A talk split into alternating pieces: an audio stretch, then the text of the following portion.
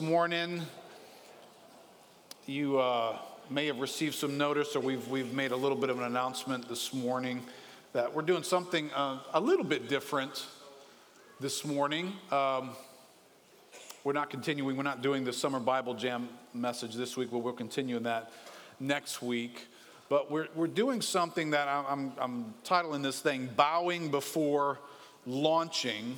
And the, the reason we're doing this is to draw some attention to the place that God puts prayer in the activity of what He's doing in our lives and, and in our corporate gathering, in our mission that we're on together as a church. And, you know, amongst the many things that are suffering from the deluge of scheduling that we all have challenges trying to maintain and figure out how much is too much, how much to maintain, what to pull off in our lives and in our families, it is, it is very easy to jettison prayer.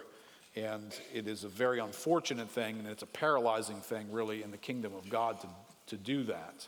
So, what we're doing right now uh, at this point, this morning, we're going to do this. And then Wednesday, we're going to have a special gathering for prayer on Wednesday night. So here's what I'd like to ask you to do. So please pay careful attention to this because uh, this, this is what we would hope Wednesday night will look like.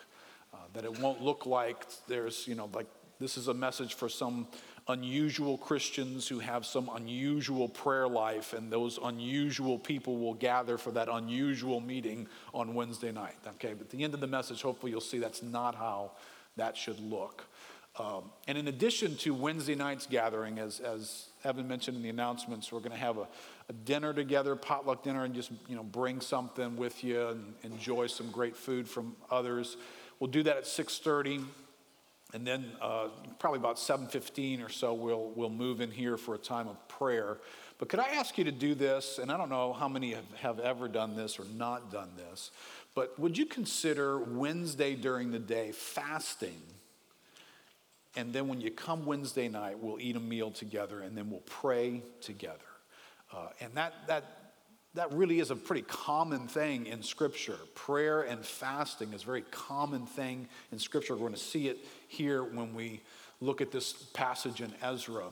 But what I, what I need to do before I move into this category is, uh, you know, prayer becomes a really pronounced thing in your life at certain moments, doesn't it? It needs to be in this category. It needs to be part of the routine of the Christian life. Just relating to God, standing before Him, bringing our needs, interceding, calling on Him to do that should just be normal. But, but most of us kind of get a real active prayer life when our lives begin to have trouble, challenges, difficulties, right? And that's not wrong. As a matter of fact, that's probably a pretty good thing for us to do. But, but here's what I want you to do is you look there at your introduction and your outline. Uh, a life full of things that matter. Your life is full of things that matter. Our church's life together is full of things that matter. And there's a little bit of difference in those categories, and there's supposed to be. There's some stuff individually that we're doing, there's some stuff as individual families and households that we're doing, and then we come together as a church. And so I just want you to, I want you to venture with your heart into the categories of your life for a moment. That first question ask you this What do you have coming up in your life that's really important? What's coming up in your life? You personally, your family, people that are close to you that you're responsible to walk with. What do you have coming up that's really important? in your life, right? And, and there can be categories like, like school. Maybe you're starting a new, starting in a new school. Your kids are starting a new school. Maybe you're launching into college or high school, and that's a new category for you. Um, maybe career wise, maybe you're at a transition point in your career. Maybe you're looking to get hired on. Maybe you've been interviewing. Maybe you're, you're feeling like things are about to change in your career. And maybe your company's letting letting some people know that, hey, we're going to be letting some folks go. Maybe your business is challenged in this season. You're trying to figure out, hey, what, what do I do in there? Maybe you're moving. Maybe you're considering another city. and or maybe you're new to the church here and you're new to New Orleans and you've just moved here and there's a whole new set of new things in your life that you are seeking to fill in and figure out. You know, do we go to that city or this one? Uh, do we move to this home? Maybe an offer on a house or something in the area. Maybe your, your family is expanding. Maybe you've got uh, children that are going to be added to you and they're going to change the pace of your life and, and they're going to add more responsibilities and more activity. These are, these are big issues. Maybe there's a new health condition that's come into your world, that you've suddenly had some symptoms that you've never had before. You've been to the doctor and there's a diagnosis, or you're having to care for your spouse in a way that's just new, right? These, these are impacting things that are really important in our lives. And then there are things that are just continuing, right? They're not new, they're just continuing. They've been in your life for a long time. They're just part of the landscape of our lives. And there are things, things like your marriage, uh, parenting, you know, these daily routine relationships that have been going on for years and years and years. Some of you are here, you've been married 20, 30 years. You've been raising kids or caring for kids. You've got extended family members. And these are just the routines of your life. But, but how many of you guys know when those routines, they, they, can, they can lose all kinds of stuff, can't they? They can become stale. They can need maintenance. And if you own something for a long time, how many of you guys know it needs maintenance, right? One of the joys of home ownership, right? maintenance has to be done. And, and maintenance isn't adventurous, it's just repairing and putting back into shape what you already had. Um, sometimes your marriage needs some maintenance. Sometimes your relationship with your kids and your intentionality needs some, some maintenance, right? And that can be true in all kinds of categories for you. Could be financially, you're in a tough place, and you've been in a tough place for a while. You've just been wrestling through month to month, getting to the end of the month, the stresses that that brings, the wrestling with how do I, what do I do next? Do I need to do something different? Do we sell that? Do we do something radical? And you're having conversations and, and, and you're skimping in areas and it's, it's challenging in your home life, et cetera, right? These, these areas matter to us. Right? And I've called this launching, bowing before launching, because there are some things like that in the life of our church that matter to us. There are ministries, and it just happens at this point of the year, every year, we, we are launching several ministries, and we're venturing into some hostile territory.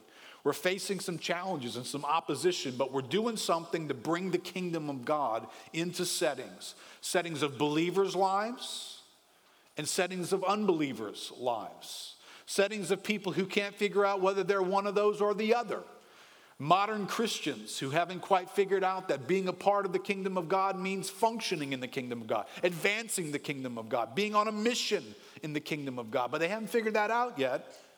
And you and I ought to be on a mission toward those people who haven't figured out their mission yet. But there's a reason why they're in that funk. Got hurt by a church, just got busy with life, lack of biblical understanding of what they should be doing. Right? These, these are places we're called as a church to venture into, to fight our way into. And there's a place that prayer plays a very important role in all these dimensions, personally and corporately, right? So here's my question. In all these ways, when was the last time you paused and looked to God in faith for these things?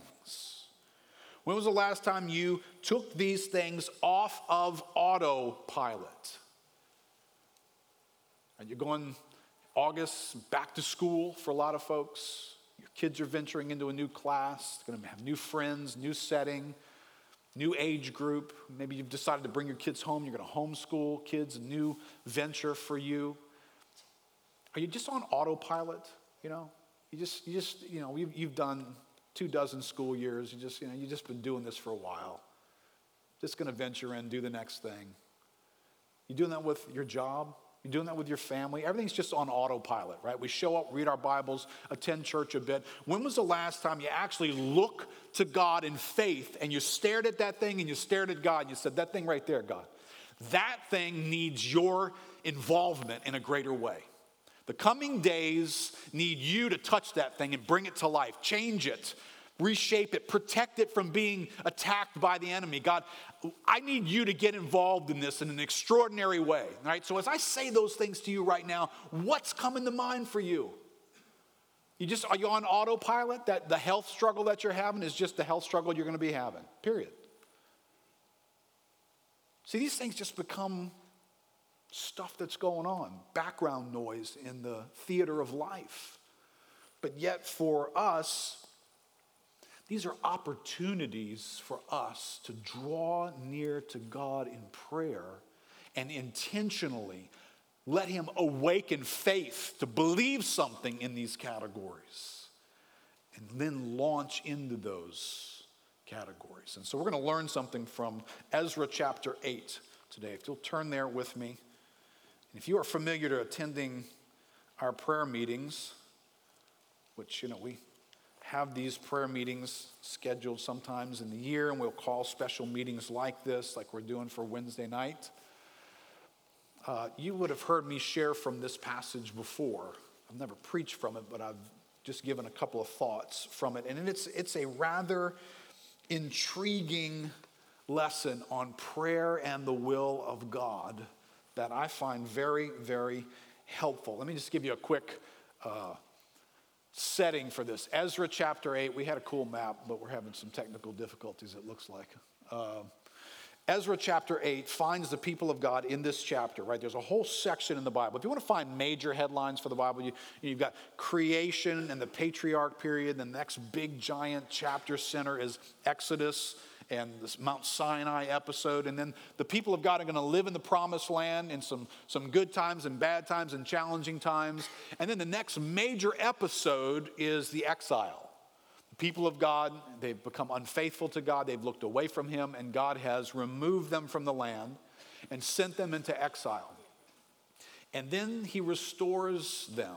And what we get in Ezra is we, we get a wave of restoration that's taking place. The year is 458 BC, and there's a wave of exiles that are going to come from Babylon, and they're going to return now to Jerusalem. But they're, they're not the first wave that's returning. There's already been Zerubbabel, and that guy went back with a team, and they've gone back already, and they've rebuilt the temple.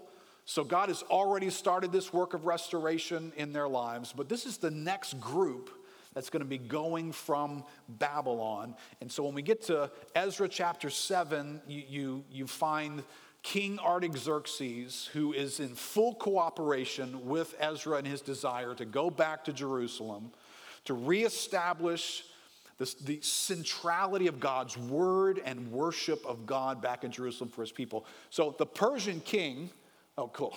All right, so Persian king over here, this little red line will represent uh, Ezra's group going back, and they end up back in Jerusalem. This Persian king is all for this because God has put it in his heart to be all for what he's doing. And he sends them letters and commends them in chapter 7, and they gather all the people together. So, the beginning of the chapter, you, you read here in verse 1 these are the heads of the father's households. And you, you've got all these genealogies of people who are piling into their uh, station wagons, and they've got all their stuff, and they're headed back. They're done with Babylon, they're headed back to Jerusalem. And, and just as they go to depart on this mission in their life, we start reading in verse 15. You're going to get a lesson in a bunch of words and how probably to mispronounce them. All right, Ezra 8, verse 15. Ezra says this I gathered them to the river that runs to Ahava. And there we camped three days as I reviewed the people and the priests. I found there none of the sons of Levi then I sent to Eliezer, Ariel, Shemaiah, Elnathan, Jarib, Elnathan, Nathan, Nathan, Zechariah, and Meshullam, leading men. And for Joarib and Elnathan, who were men of insight. And I sent them to Iddo, the leading man at the place of Casiphia, telling them what to say to Iddo and his brothers and the temple servants at the place Casiphia. Namely, Send us ministers for the house of our God. And by the good hand of our God on us, they brought us a man of discretion, of the sons of Mahli, the son of Levi, son of Israel, namely Sherebiah with his son and kinsman, 18. Also Hashabiah, and with him Jeshaiah of the sons of Merari, and with his kinsmen and their sons that were 20, besides 220 of the temple servants whom David and his officials had set apart to attend the Levites. These were all mentioned by name. All right, so first thing that happens, we're just about to pull out. We've gathered by the river Ahava. A pause moment is called by Ezra, and he surveys we are lacking leaders. When we get to Jerusalem, there is ministry that will need to take place, and it needs to have certain types of leaders in place for it to happen. So he pauses in this moment and he gathers leaders. And then the next thing he does in verse 21, he says, Then I proclaimed a fast there at the river Ahava, that we might humble ourselves before our God to seek from him a safe journey for ourselves, our children, and all our goods. For I was ashamed to ask the king for a band of soldiers and horsemen to protect us against the enemy on the way, since we had told the king, the hand of our God is for good on all who seek him, and the power of his wrath is against all who forsake him. So we fasted and implored our God for this, and he listened to our entreaty. Let's pray for a moment. Lord, these are those unique episodes that you record amongst all the activity that your people walk through and live through and look to you for. This is inspired and protected and handed down to us. So, Lord, draw us into this inspired word. Let us see what transfers to us, what impacts our lives. Lord, help us. Give us understanding by your Spirit. In Jesus' name, amen. I want to highlight this one particular phrase from verse 21 and I want to brand it in our hearts.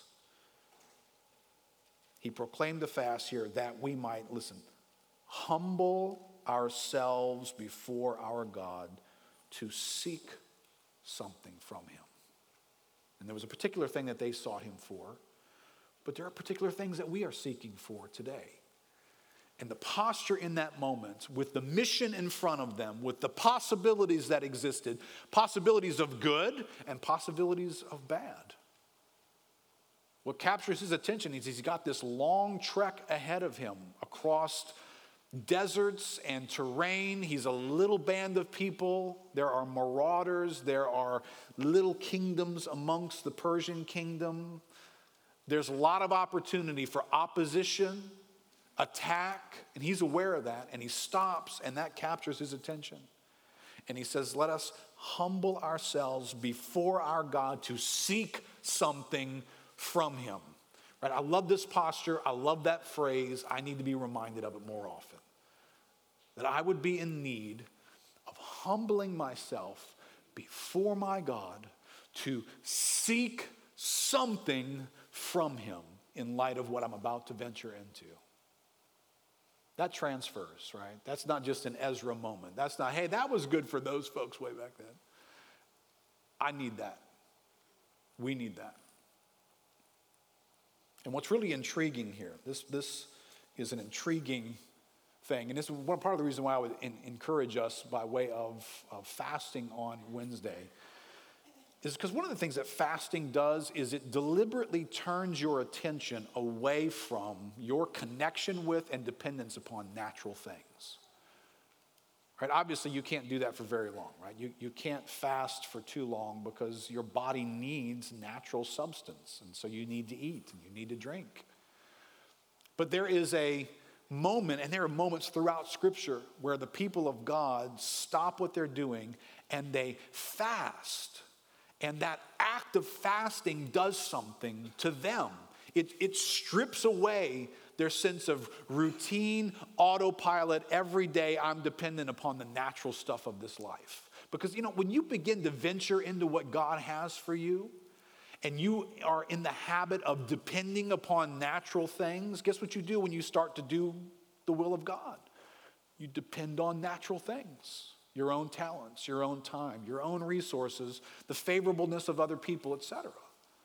And God says, you know, why don't you venture into this by first stripping away your sense of dependency upon natural thing and turn your attention to me to remind yourself that your future is in my hands. And what's about to take place needs my supernatural involvement with you. So turn away from the natural and turn to the supernatural. And that's what fasting does for us. So I encourage you to do that. I encourage you to take some time on Wednesday and spend some time fasting. You can break that fast. You can come together with us. We'll celebrate a meal together. But you would have intentionally taught your soul look away from the natural and look to God. That's what they did. They humbled themselves before God to seek something from Him. I find this intriguing because if there was ever a moment when you could have assumed the will of God, that this is what God wanted. God is for us. He will accomplish this. Relax and just do it. If there was an, ever an autopilot moment, this was one of them. Right here, look clearly. I put several things in here that just are, these are autopilot elements for them, just to pack your station wagon and let's go. Let's just end up back in Jerusalem. We know where we're supposed to be. Listen to all the, the factors that would have been influencing their thinking. Right, first, Jeremiah, the prophet, had clearly prophesied that after 70 years in exile, God was going to restore them to the land. So, should we still be in Babylon? No. If the 70 years have passed, we should be back in Jerusalem, right? Jeremiah said this long before this point in history. Jeremiah 29 10 says this For thus says the Lord, when 70 years are completed for Babylon, I will visit you and I will fulfill to you my promise and bring you back to this place. For I know the plans I have for you, declares the Lord. So, them being back in Jerusalem is the fulfillment of God's plans. God had made clear I'm taking you into exile, and after 70 years, the first wave comes back. And, you know, that's 520 something maybe. So they're back in Jerusalem, the first wave, then they go to work on the temple and they finish the temple somewhere around 516. We're 458 BC. We're 57 years after the temple's been finished. Should anybody be scratching their head wondering, should we be back in Jerusalem right now? No, the prophecy of Jeremiah is clear.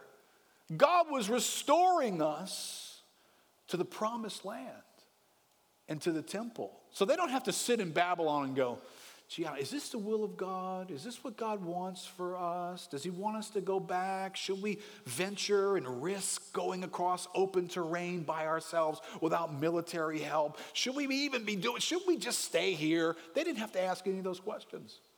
They knew this was God. The first wave's already gone back. They've had favor from God. They've had support. There's been ongoing Persian government support.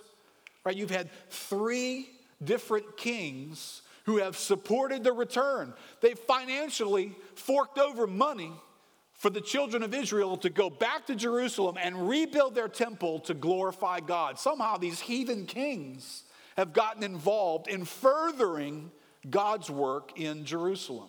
So Cyrus, sends a decree, warns all the people in the land. Don't you mess with these people. They're in my kingdom. I'm sending them back so that they may serve the God who is above all other gods. Right? They get this decree from Cyrus. Darius does the same thing. Artaxerxes is going to do the same thing in chapter 7. He's going to write a letter.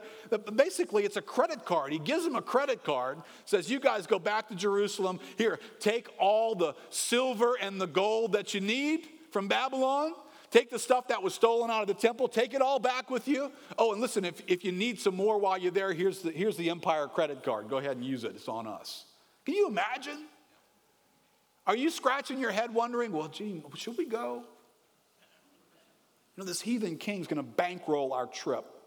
And he's threatening everybody in the land that if you mess with us, you're in trouble. Gee, is this the will of God? I don't know. And then, if you've read the Old Testament a little bit, you know that the will of God centers in this place called the Promised Land.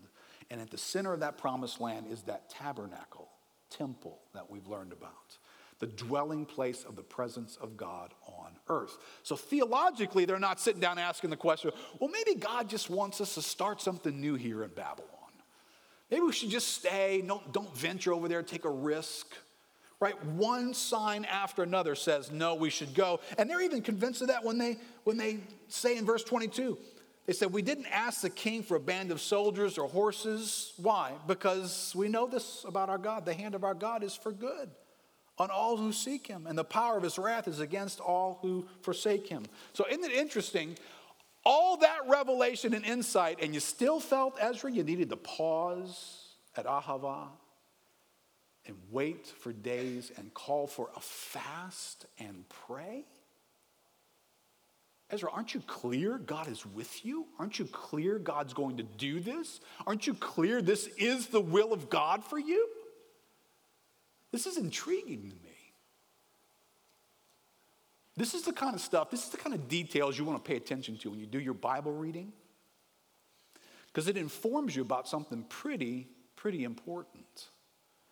Right? Even though we understand God has this massive will and purpose that He is going to accomplish, and He is sovereign over everything, and there's never a day that you or I or any creature ever has to fear that that God who runs the universe might not be able to pull off His plan.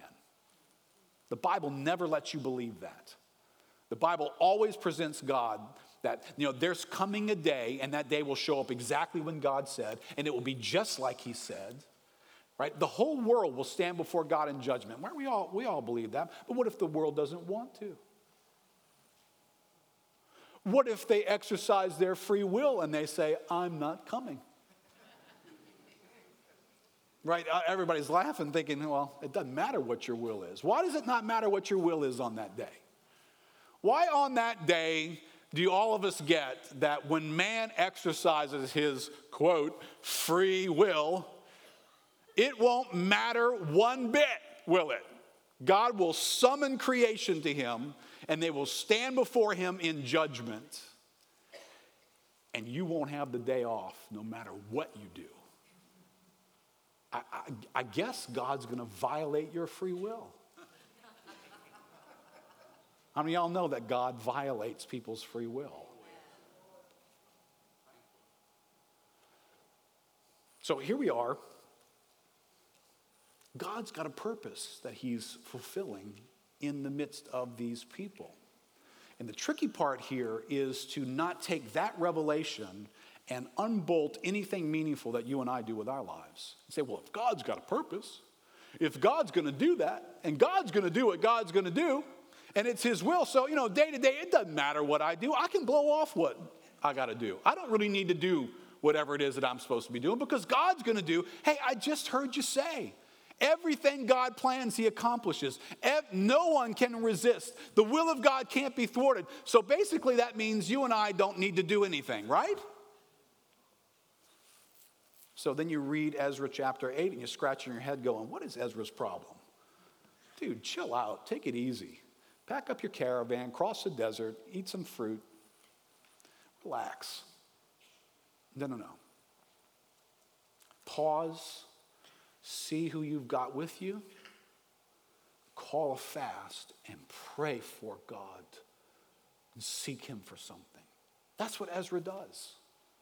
I don't think Ezra is like, well, you know, I, I didn't know God was sovereign. I, I think he knew God was sovereign. I think he knew a lot about God. But this is still in the economy and plan of God that you and I would look to Him a certain way, would entrust ourselves to Him a certain way. It, it matters how you do stuff in the kingdom of God. Let me just take you on a side jaunt here. A little bit later in your notes here, it's going to say this. Although they are clearly taking steps of faith in agreement with God's will for them, they stop at Ahava and draw our attention to two things prayer and appointed leaders. And I'm going to come back to those two in just a second. But, but let me just make a point out of this. Walking in God's will for life doesn't mean you get to do it any way you want there are particulars. There is revelation from God. There is a way that God is doing his sovereign work and involving human activity in it. And you and I aren't in charge of that. We, we don't have to demand an explanation for it. We, we just to walk in what's clear to us to walk in. Right? But I was just doing some devotional reading the other day and few weeks back and came across this story, right? Joshua chapter 1 is in your outline. Venturing into the promised land, God is about to make this overarching promise to the people of God. Joshua chapter 1. God says, Moses, my servant, is dead. So we're transitioning to Joshua's leadership. Now, therefore, arise, go over this Jordan, you and all this people, into the land that I'm giving to them, to the people of Israel. Every place that the sole of your foot will tread upon, I have given to you, just as I promised to Moses. All right, that's a, that's a pretty strong statement, right? Go venturing into the land, and, and you know, every place the soul of me. So they've, I mean, I don't know what this looked like when they first walked in, right? It's like ours? Ours too? a little bit more hours. I mean, just they, just they just kept walking, and everything was theirs, right? And then they got to this city, Jericho, with these massive walls and these people who didn't look like they were going with the program. And it was going to take faith from them and obedience to God, and it was going to take a plan from God in order to overcome that. Now, if you had read Joshua chapter 1, you might have ignorantly, as a human being, concluded well, God said, everywhere our foot sets, he has given to us. There's Jericho. Well, just keep walking. We'll just walk right into Jericho and that'll be ours because wherever our feet stand, that's our land, right? But that's not what God did with them. There was a particular way that God had called them to go about. Remember, there's a unique story, and they go around, they walk around the city, and they shout, and the walls come down, right? There was a strategy in God. And so then they move on from Jericho. They've had this Super Bowl victory, this massive, probably in that region, the most difficult victory was to overcome the city of Jericho. And there's a little town up the road called Ai. We need that much strategy for Ai. It's a little town, right? So Joshua 7, verse 4 says, So about 3,000 men went up there from the people. So just a little, little group, you know, it's a little town Ai. Don't need a lot of effort. The rest of us can stay back and just have a picnic. They go up to Ai and they fled before the men of Ai. And the men of Ai killed about 36 of their men and chased them before the gate as far as Shebarim and struck them at the descent. And the hearts of the people melted and became as water. So here you've got this venture. I thought everywhere we put our feet was ours. And we ventured into Ai and we got our butts kicked. And there's 36 of us that are dead now. Have we misunderstood? Are we out of the will of God? I mean, this moment of disillusionment and confusion sets in among them. If you guys remember the story, they had gotten a little casual about what God had said to do. And God had said to destroy everything when they went into Jericho. But there was a particular man who decided, you know, this stuff's kind of valuable over here, and I don't think it's a big deal if I kept a little bit of it. So he kept some back, and as a result of his disobedience, God withdrew his favor when they went into Ai. And they end up losing the battle in Ai. And God explains to Joshua here's why, Joshua. You didn't do this the way I said do it. But here's what's interesting God turns around then in this next passage and he says, Now go back in. I'm with you. Go back in to Ai. Look in verse 3 of chapter 8 in Joshua. It says, So Joshua and all the fighting men arose to go up to Ai, and Joshua chose 30,000 mighty men of valor. 3,000 this time? No. But well, if God's given him the city, because God has promised that he would give him the city, why you need 30,000? Take three. God's given you the city, right? 30,000 mighty men of valor and sent them on out by night. And he commanded them, Behold, you shall lie in ambush against the city, behind it. Do not go very far from the city, but all of you remain ready.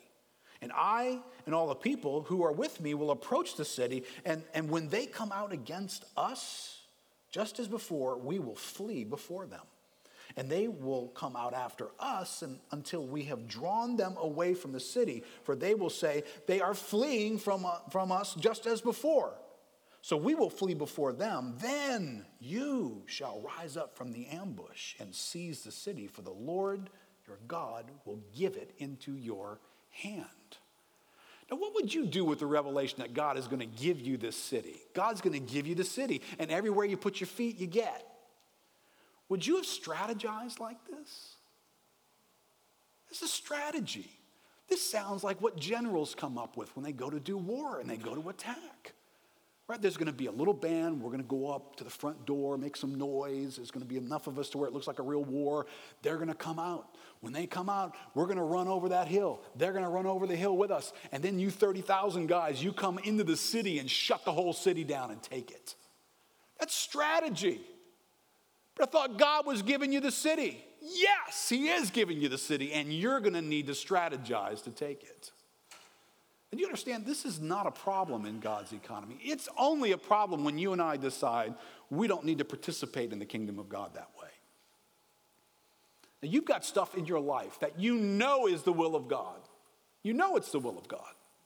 And you've got things that you're pretty sure is the will of God in your life. So, is it God's will that, that you be married? That your marriage would have certain qualities to it. It would be a certain type of an experience of human relationship together. Is, is, it your, is it God's will for you that maybe you're going to school or you're in college or you're in a particular career that you're in? Right? So it's real easy to feel like we know this is God's will and then shift into autopilot and off we go, living this life, very seldom ever checking in with God, ever having an ahava pause moment where we stop and say, we're going to humble ourselves before our God to seek something from Him for this venture. And you know it's God's will, right? You know He's for that. He'll take care of the rest, He'll do that. It's God's will that people get saved by the outreach of the church. Goodness, everybody knows that. He sent us into the world to proclaim the gospel. Don't we all know that? Isn't it God's will that we love one another and we're involved with one another and we care for one another and we lift up one another's burdens? We just know that's God's will. What's the big deal? Just put it on autopilot and do covenant groups and, and do alpha outreaches and get on campuses with the bridge and next gen and just, just go do that stuff. We, we've been doing it for years, right? In August, you'll just read it like a news blip. It's just the next thing we're doing, right? Apparently not. Jericho needed a word from God, even though every place you put your foot is yours. Ai needed a word from God, even though every place you put your foot is yours. So, are these promises that are from God that you and I still need to stand before God, humble ourselves, detach ourselves from natural resources, and look to God in faith, saying, God, you need to show up in this. This needs to be your victory, and you need to accomplish this. And that's what Ezra does here. He injects two things that should capture our attention here. He, he, he injects prayer into this setting by pausing and looking to God. In your outline, I said it can be easy to assume that God can or will fulfill his purpose with or without my prayers. God will do this with or without my prayers, right? God will usher in his kingdom with or without my prayers. Now, listen, the thing that convinces me that I believe that is my prayer life. I can take day after day after day after day off from having much of a prayer life because I really believe God will do this with or without anybody's involvement. Yet the Bible doesn't teach it to me that way. Right? When you look at these moments where God is leading his people, they seek God and pray and entrust things to him and look to him. And then they move into these realms, right? I mean, you look into the New Testament the examples that are listed in your outline there, right? Acts chapter 2 is this massive outpouring from God on his people. And he promised that he would do it. Jesus just hinted and just told them to wait in Jerusalem for the promise. And they gathered for days in an upper room and they prayed and waited and looked and prayed and waited and looked. And suddenly God poured out his Holy Spirit on them and power came to them and they went out, became ministers in Jerusalem. And then once they began to minister in Jerusalem, there was an outbreak of witness that takes place in Jerusalem. Miraculous things are happening. Proclamation is happening. Stephen the apostle uh, the, the, goes out, prophesies, speaking, declaring the gospel into the city of Jerusalem. Used by God mightily, ends up being killed, martyred. And then God breaks out and sends them into Samaria. And, and, the gospel is on the move. The apostle Paul gets saved shortly after that. But don't overlook in Acts chapter 4, the end of Acts chapter 4, they gathered together for this mighty prayer time. They came together and they called upon God and they asked God to specifically give them boldness in their witness and the power of God came on their lives, and they became bold even to the point of death. Stephen stands before a crowd that's going to kill him when he's finished with what he has to say, but that doesn't stop that man from being bold in what he had to say. Where'd that come from? I just wonder did it come out of that prayer meeting? They specifically asked God for boldness. Even though it was the will of God, Jesus said, You will be my witnesses in Jerusalem and Samaria to the ends of the earth. Go into all the world. We know it's God's will, but that didn't stop them from praying in Acts chapter 4 together and calling on the Lord.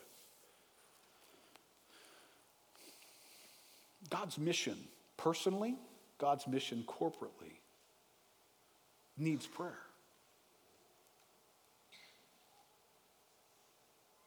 Don't leave home without it. Don't try this stuff without it. There's an agenda in the kingdom of God that needs us to humble ourselves and seek something from God. Let me make one more little notice here from Ezra's story. These missions are leader led missions, they involve people, they involve people playing particular roles. It can be easy to assume that God can or will fulfill his purpose with or without my involvement. Whether or not you show up or not, or I show up or not. Right? So, so question for us. Bunch of questions. Do I, do you need to execute a plan for your family? You are in a role of leading, caring for your family? Does it, does it matter whether you show up? Does it matter whether you shoulder the responsibilities? Does it matter whether you come up with a plan to approach Jericho Ai or your 10 year old or whatever it is? Does it matter that I get something from God? And then does it matter that you execute it or not? Do leaders need to show up or does God just take care of those things? Because we know God has a will and a purpose. Do you need to even be at a prayer meeting? Hey, we got a prayer meeting here on Wednesday night. Do you need to be here? Is that, is that even going to matter? Does, I mean, you got other things going on, right? it's crowding in, you got scheduled stuff, you'd have to cancel something, you'd have to crowd your week a little bit more. But you know, you um, know the kingdom of God, it, it kind of has this autopilot thing to it. It just runs on its own. I don't really need to be here. Do you need to lead a covenant group? Right, there are a number of folks in the church who have been leading covenant groups for years. Some who are new in leading covenant groups, and maybe at some point you might be asked to lead a covenant group. How, do you, how do you venture into that? Didn't, do we need leaders to do stuff? Right? You're going to get an email from Frank, I'm sure, if you haven't already in the next days, recruiting alpha table leaders. You know, we need 20 something alpha table leaders every time we, we do an alpha. But you know, do I really need to do that? I mean, doesn't the kingdom of God just advance? It's kind of on this autopilot thing. I don't need to really do that, do I? I don't need to go through the adjustments and involve myself in the schedule problems and material and study and all that kind of do i really need to do that? All right listen listen carefully. In verse 15 of ezra 7 there are some people highlighted here. They are part of the strategy. Ezra pauses and highlights particular people in particular ways. And he highlights himself first. He says, I gathered them to the river, and I sent for these men. Aren't we grateful that Ezra played some kind of a role in this moment? Aren't we grateful that we're reading this story because a man named Ezra had some kind of prompting by God to lead in a particular way? And instead of just everybody packing up and moving on, he says, No, no, no. We need to stop right here, pause, and evaluate who we have with us and seek God and his favor upon what we're seeking to do. How did that happen? Well, it didn't just happen. It happened because a man named Ezra did what he was supposed to do. I did this and I did that. And he sent for Eliezer, Ariel, leading men. He didn't just send for anybody. He recognized that somebody in that setting is playing a particular role. Don't just send me anybody, Ezra didn't say. He said, Send me leading men men who have a track record of faithfully serving in a capacity to influence and lead others. Send me those. So apparently it matters who they were. And for Joiarib and Elnathan, who were men of insight. Does it matter that you become a man of insight? Does it matter that you pick the Word of God up and you know something about connecting real life to these passages? Does that really matter? I mean, God is sovereign, isn't He? He's to do whatever he's to do. Or does it matter that amongst the people of God there are those who have insights into how life is supposed to be, what God is up to in our midst? That's who Ezra sends for. Apparently, these people matter. He sent them to Iddo, the leading man at the place, Casiphia the leading man. Iddo is known. It matters whether Iddo took the day off or took his life off or decided it didn't matter whether he became the leading man in that place. Apparently, it mattered. To send us ministers for the house of our God. There's a, a moment where Ezra pauses and says, We're going back to Jerusalem to restore ministry. Do we have the leaders that we need to do that?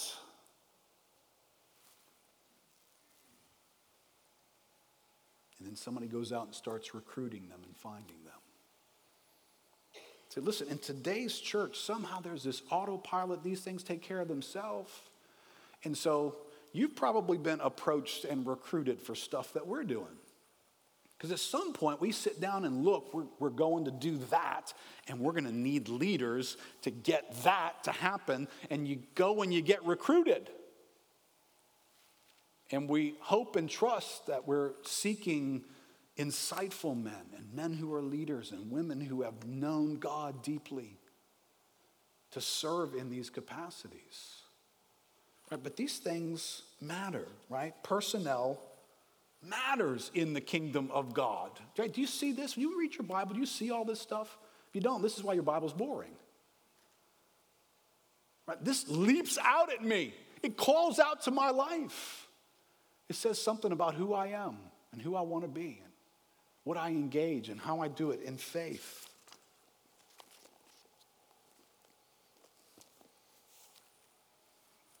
Why are we pausing at Ahava right now? Because there's some things that we're doing as a church that, that matter in the kingdom of God. There are some battles to be fought. There are some cities to go to war for. There are outreaches to be done. There are lost folks to connect with. There are nominal Christians to be rescued from their nominalness. There are people who need to get on a mission for the glory of God. There are those in the kingdom of God who need to get closer into the kingdom of God to protect them from the enemy along the way as we travel from here to the land of glory together. Right, this, this, this matters. And so we need to pause at Ahava and call out to God together. But here's a good question for us Whatever happened to pausing at Ahava. Let me ask it to you this way Whatever happened to prayer meetings? you guys have been in church world long enough to remember prayer meetings? Used to be a thing called prayer meetings. There's a fella, Ben Patterson, he's a pastor and author. He wrote an article called Whatever Happened to Prayer Meeting? I'm going to read this to you, and then I want us to turn this meeting into a prayer meeting. Are we? So we're going to pray in just a moment. But listen carefully to this thought from Ben Patterson. He says East Indian evangelist K.P. Yohannan says he will never forget one of his first prayer meetings in an American church. He had come to the United States eager to meet some of its spiritual giants and leaders. One man in particular held his interest, a preacher known even in India for his powerful sermons and uncompromising commitment to the truth. More than 3,000 people attended services on the Sunday Yohannan visited his church. The choirs were outstanding. The preaching was everything he'd hoped it would be. But he was especially taken by an announcement the pastor made about the midweek prayer meeting. He said there were some things lying heavy on his heart. Would the people come and pray about them? Then he announced the name of a certain chapel on the church campus. Excited, Yohannan determined he would attend. When he arrived later that week, he brought with him some definite assumptions. The most basic was that prayer meetings are essential, of primary importance. In India and in many other parts of the world where Christians are persecuted, the prayer meeting is the centerpiece of the church's life. Everyone comes. The meetings often last long into the night, and it is not unusual for believers to arise daily before sunup to pray together for the work of the church. Fearing a huge crowd, he came early to get a seat. When he arrived, he was surprised to discover a chapel with a capacity of only 500 that was empty. A few people eventually came in, but there was no leader, no songs or worship, just chit chat about news, weather, and sports. 45 minutes later, an elderly man, the leader but not the pastor, walked into the chapel to offer a few devotional thoughts from the Bible and give a brief prayer. The meeting was over.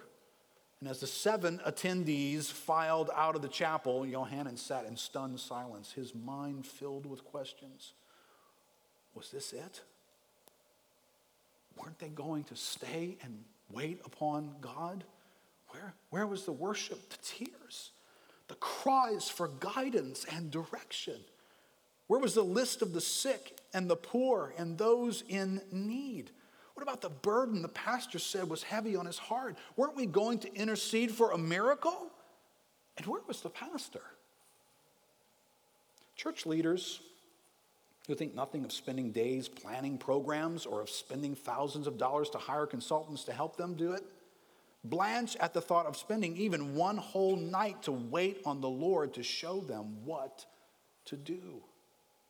If it is true that our struggle is not against flesh and blood, but against the rulers, against the authorities, against the powers of this dark world, and against the spiritual forces of evil in the heavenly realms, then we must pray, mustn't we? Can there be any other way to reach a lost world? Do we really think our plans and programs can bring down strongholds of spiritual evil in the heavenly realms? Right? These, these are the facts of life. So here's, here's what I want us to do this morning. Just fast forward. On, on Wednesday, I want us to ponder personal needs on Wednesday. Personal things God has called your life to take on, to walk in, to fulfill, to launch out into, places for faith, ministry opportunities, strength that you need, healing in your marriage, healing in your body, direction from God faith for some new venture, new chapter that you're venturing into. All right, Wednesday night, that's what we're going to pray about on Wednesday night. So if you're dead and nothing's going on in your life, then you don't need to be here on Wednesday. But if God's called you to something, to take another step in something, to further his kingdom somehow, then Wednesday night we're going to gather together and we're going to pray for those needs. And we're going to pray for one another in those areas of need. But this morning, corporately, we're, we're praying for what corporately we are launching into in August. Right? There are areas of ministry that are vitally important to what God does in the future in bringing his kingdom into this place. So I'm, I'm going to actually ask for people to come up in these four categories, and I'm going to station them in different places around the church so that as we just take some time to linger, you're going to have this option. Uh, I want everybody to be interceding for these four areas that I'll put up on the board in just a second. And maybe the Lord would stir you to go to some of the folks that are here, or maybe just to go stand in the place where these ministries are and to begin to intercede with these folks who are leading and serving in these areas. Or, or maybe you just will be sitting there and you'll be praying for different ministries that are about to take place. But, but listen, we, we all own this. Covenant groups don't belong to the covenant group leaders. Alpha doesn't belong to the Alpha table leaders and the few who faithfully serve. None of these ministries belong, they are the ministries of our church. They are the expansion of the kingdom of God into people's lives that matter to God. So, whether or not I'm going to be particularly involved, maybe some need to wrestle with that. But we together as a church are all involved in this. We are all in the kingdom advancement business together. And so we all have a responsibility to pray before we launch out from Ahava into the purpose that God has for us. So let me do this. I think I got a, a map that I'm going to station folks in these four particular areas of ministry. So if I could get all the covenant group leaders and their wives, if you guys would come and stand right over here. If you guys come on now. I'm going to have you as a destination for folks to be able to pray for. If I could have all the Alpha table leaders and those who are serving in Alpha starting in August, if you guys would come stand over on this side. I'm going to pray for each of these places. Um, launching in August down here at the bottom, the bridge and next generation are ministries that we send from Lakeview into the bridge goes into the college campus area and it seeks to advance the gospel into the lives of Tulane students, Loyola students, and really any college student in our city. So, if I could get the bridge guys to go stand all the way back there in the back corner. And Next Generation is a ministry that goes into high schools and proclaims the gospel to high school students. And so we've got a couple of folks in the church who are a part of those ministries as well. And so if the next gen guys who are involved in next gen, if they could head back to that corner as well. So we've got student ministries and outreach happening over there. And then our last group is going to be MOPS, Mother of Preschoolers. And Leah is our uh, Lakeview Homeschool uh, group that uh, I'm going to put, yeah, thank you for the explanations that are up there. The MOPS folks who serve in those areas of ministry, if they would head back to that area underneath the overhang over there. Um, MOPS, Mother of Preschool, seeks to encourage and equip young mothers, the calling is moms. Uh, the ministry provides opportunities to reach the lost, those without a church, fellowship, and young moms here at Lakeview as well. The bridge, just for you to be able to pray uh, the, if you understand what the purpose of the bridge is, the next generation is to pursue gospel opportunities and disciple making among college and high school students. Uh, the bridge outreach takes place on Tulane's campus, and next generation takes place in numerous high school campuses. Uh, the other areas that we're going to just let them put the screens up there so that you guys will know how to pray for these various ministries. Um, all right, we are all gathered at Ahava. And we're about to launch in all of these areas. Now, there's other ministries in the church. We're highlighting these because they're all for launching in August. And so this doesn't mean there are other areas that we don't care about, but these are missions that are imminently upon us for which we want to do exactly what this verse cries out for us to do humble ourselves before our God to seek something from Him. What is in your heart that you want to come and ask God for and pray for for these folks in these various settings? Right? So can you be led by the Holy Spirit Can you go to these folks? Can you go in faith? Listen, I, I love, you know, one of the images I had for this prayer time was just Jesus standing in the temple and watching the widow who just had little, two little copper coins. She had next to nothing. And she just came and she just dropped that in, and it caught the attention of the Son of God. So you may be here and you're thinking, I don't have something elaborate to pray. I, I mean, I'm not some great theologian. I don't do well praying. Hey, you got two little coins of faith that you can just come drop here. It could be those two coins that of everything that's about to take place in here.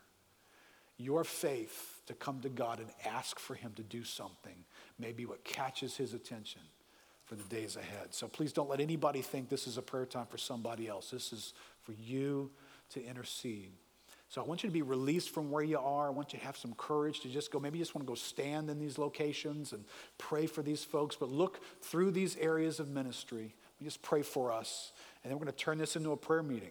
Right? So you guys can be praying for what God's leading you into. Each group can be praying, and you can come join them. You can come ask God. God can hear you, even if nobody else can hear you. But this is, this is a prayer meeting now. So can we bow our heads and then can we get up and move toward these places? Lord, Lord, fill us with the Holy Spirit right now. Lord, we need power from you. We need power to pray. We need words of faith in our hearts. We need insights. We need prophetic elements that cause us to see into what you're doing. Lord, there will be opposition. There are rulers in heavenly places. And we are told that we wrestle not against flesh and blood, but we are contending with those principalities and powers. And we're contending this morning, Lord. We know that as we launch out from Ahava to land in the place you've called these ministries to land, there will be opposition. The enemy will do everything in his power to darken the ministries in these places, to make them unfruitful to distract people from receiving from these settings. So, Lord, before we launch, God, we bend our knees.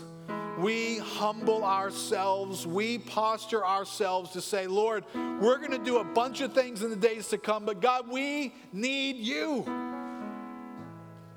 Jericho walls don't fall just because we're noisy.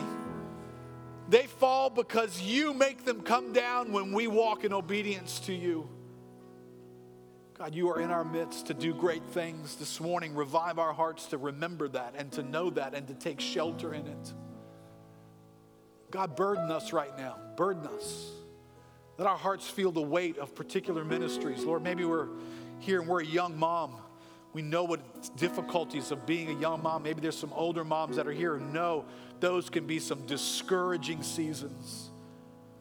Times when faith is severely stressed and tried. Or maybe you're calling some of these moms to go over there and pray with the MOPS ministry. Folks who are seeking to homeschool their kids this year. Or maybe for some, you're awakening them to the plight of young people, to college students and high school students in a whirlwind of natural mindedness and unbelief, fleshly pursuit. And Lord, you remember the difficulty of those years, maybe my own life. God, would you send some to go pray and have faith and believe God in these categories? Lord, there's a whole ministry and covenant groups that take place to, to equip your people, to encourage faith in your people, to strengthen them with one another to protect them from the enemy. God, would you send folks to pray now for the days ahead in covenant groups? God, for Alpha as it reaches out yet again and the church reaches out to find those who need to hear the gospel, to find those who have not found fellowship and shelter in the body of Christ. God, stir our hearts. These things matter, God. Let them matter to us right now. Send us, Lord, with hearts full of faith to pray. Go ahead and get up and go and find the place where God's sending you to, go stand with those groups. And let's take a few moments. And if you feel led to more than one group, spend a few moments in one and then move to the next group. And take a few moments just to wait on the Lord and let you be led by Him.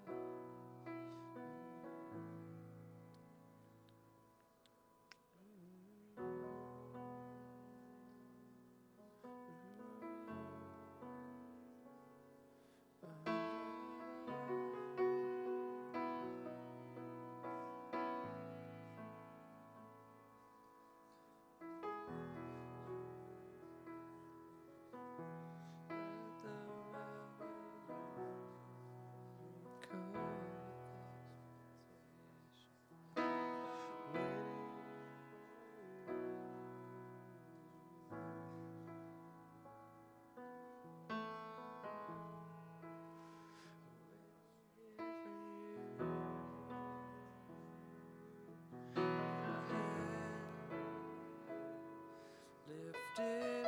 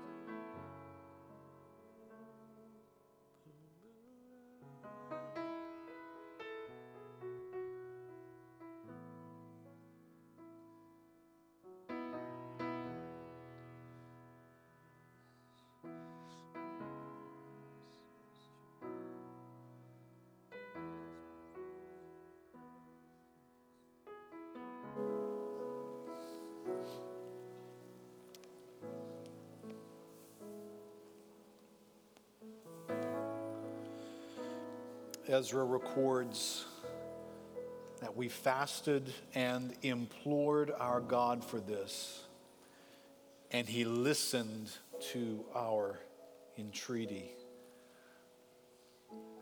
Lord, how amazing this morning that you are listening. You are eagerly leaning in. Promise that your ear would be ever toward us that if we humbled ourselves and called on your name, you would be listening from heaven and you would hear our cries and you would answer our prayers. Lord, we believe that all these ministries represent your purpose and your will. We don't believe that any of them are off track or headed to a location or seeking to accomplish something that doesn't agree with you. But God, more than just being aware that you are okay with these things and you have ordained these things, Lord, we humble ourselves and seek you and seek something from you, Lord. Lord, there is activity for us to engage. There are leaders who will lead meetings and tables. There are facilitators and there is administrative activity and there are words that will be shared, thoughts that will be exchanged. But Lord, none of that has the power in and of itself to raise the dead or to give sight to the blind or release those who are held captive. And that's the work you've called us to do. God, we are in this world with that kind of an assignment. And you have given us an anointing by the Spirit. So we pause this morning to seek that power, to seek your power in our midst. That as we launch into these areas, Lord, you will do supernatural work among us. God, you will draw people into these settings God, you will overcome aversions and distractions and personal busyness, and you will draw people into each one of these settings from high school and college campuses to, to sitting around dining room tables and living rooms to being at alpha tables and gathering to discuss motherhood together with other moms. Lord, draw men and women and young people into these settings and supernaturally open their hearts and their minds to you. Lord, give them a hunger that only you can satisfy. God, give us faith to believe that you are with us in the days ahead. Lord, stir us to anticipate God with us, accomplishing the supernatural. Or we're not just going through some motions here, God. We are anticipating your kingdom coming in the face of darkness, in the face of opposition, in the face of attacks of the enemy that we know will come.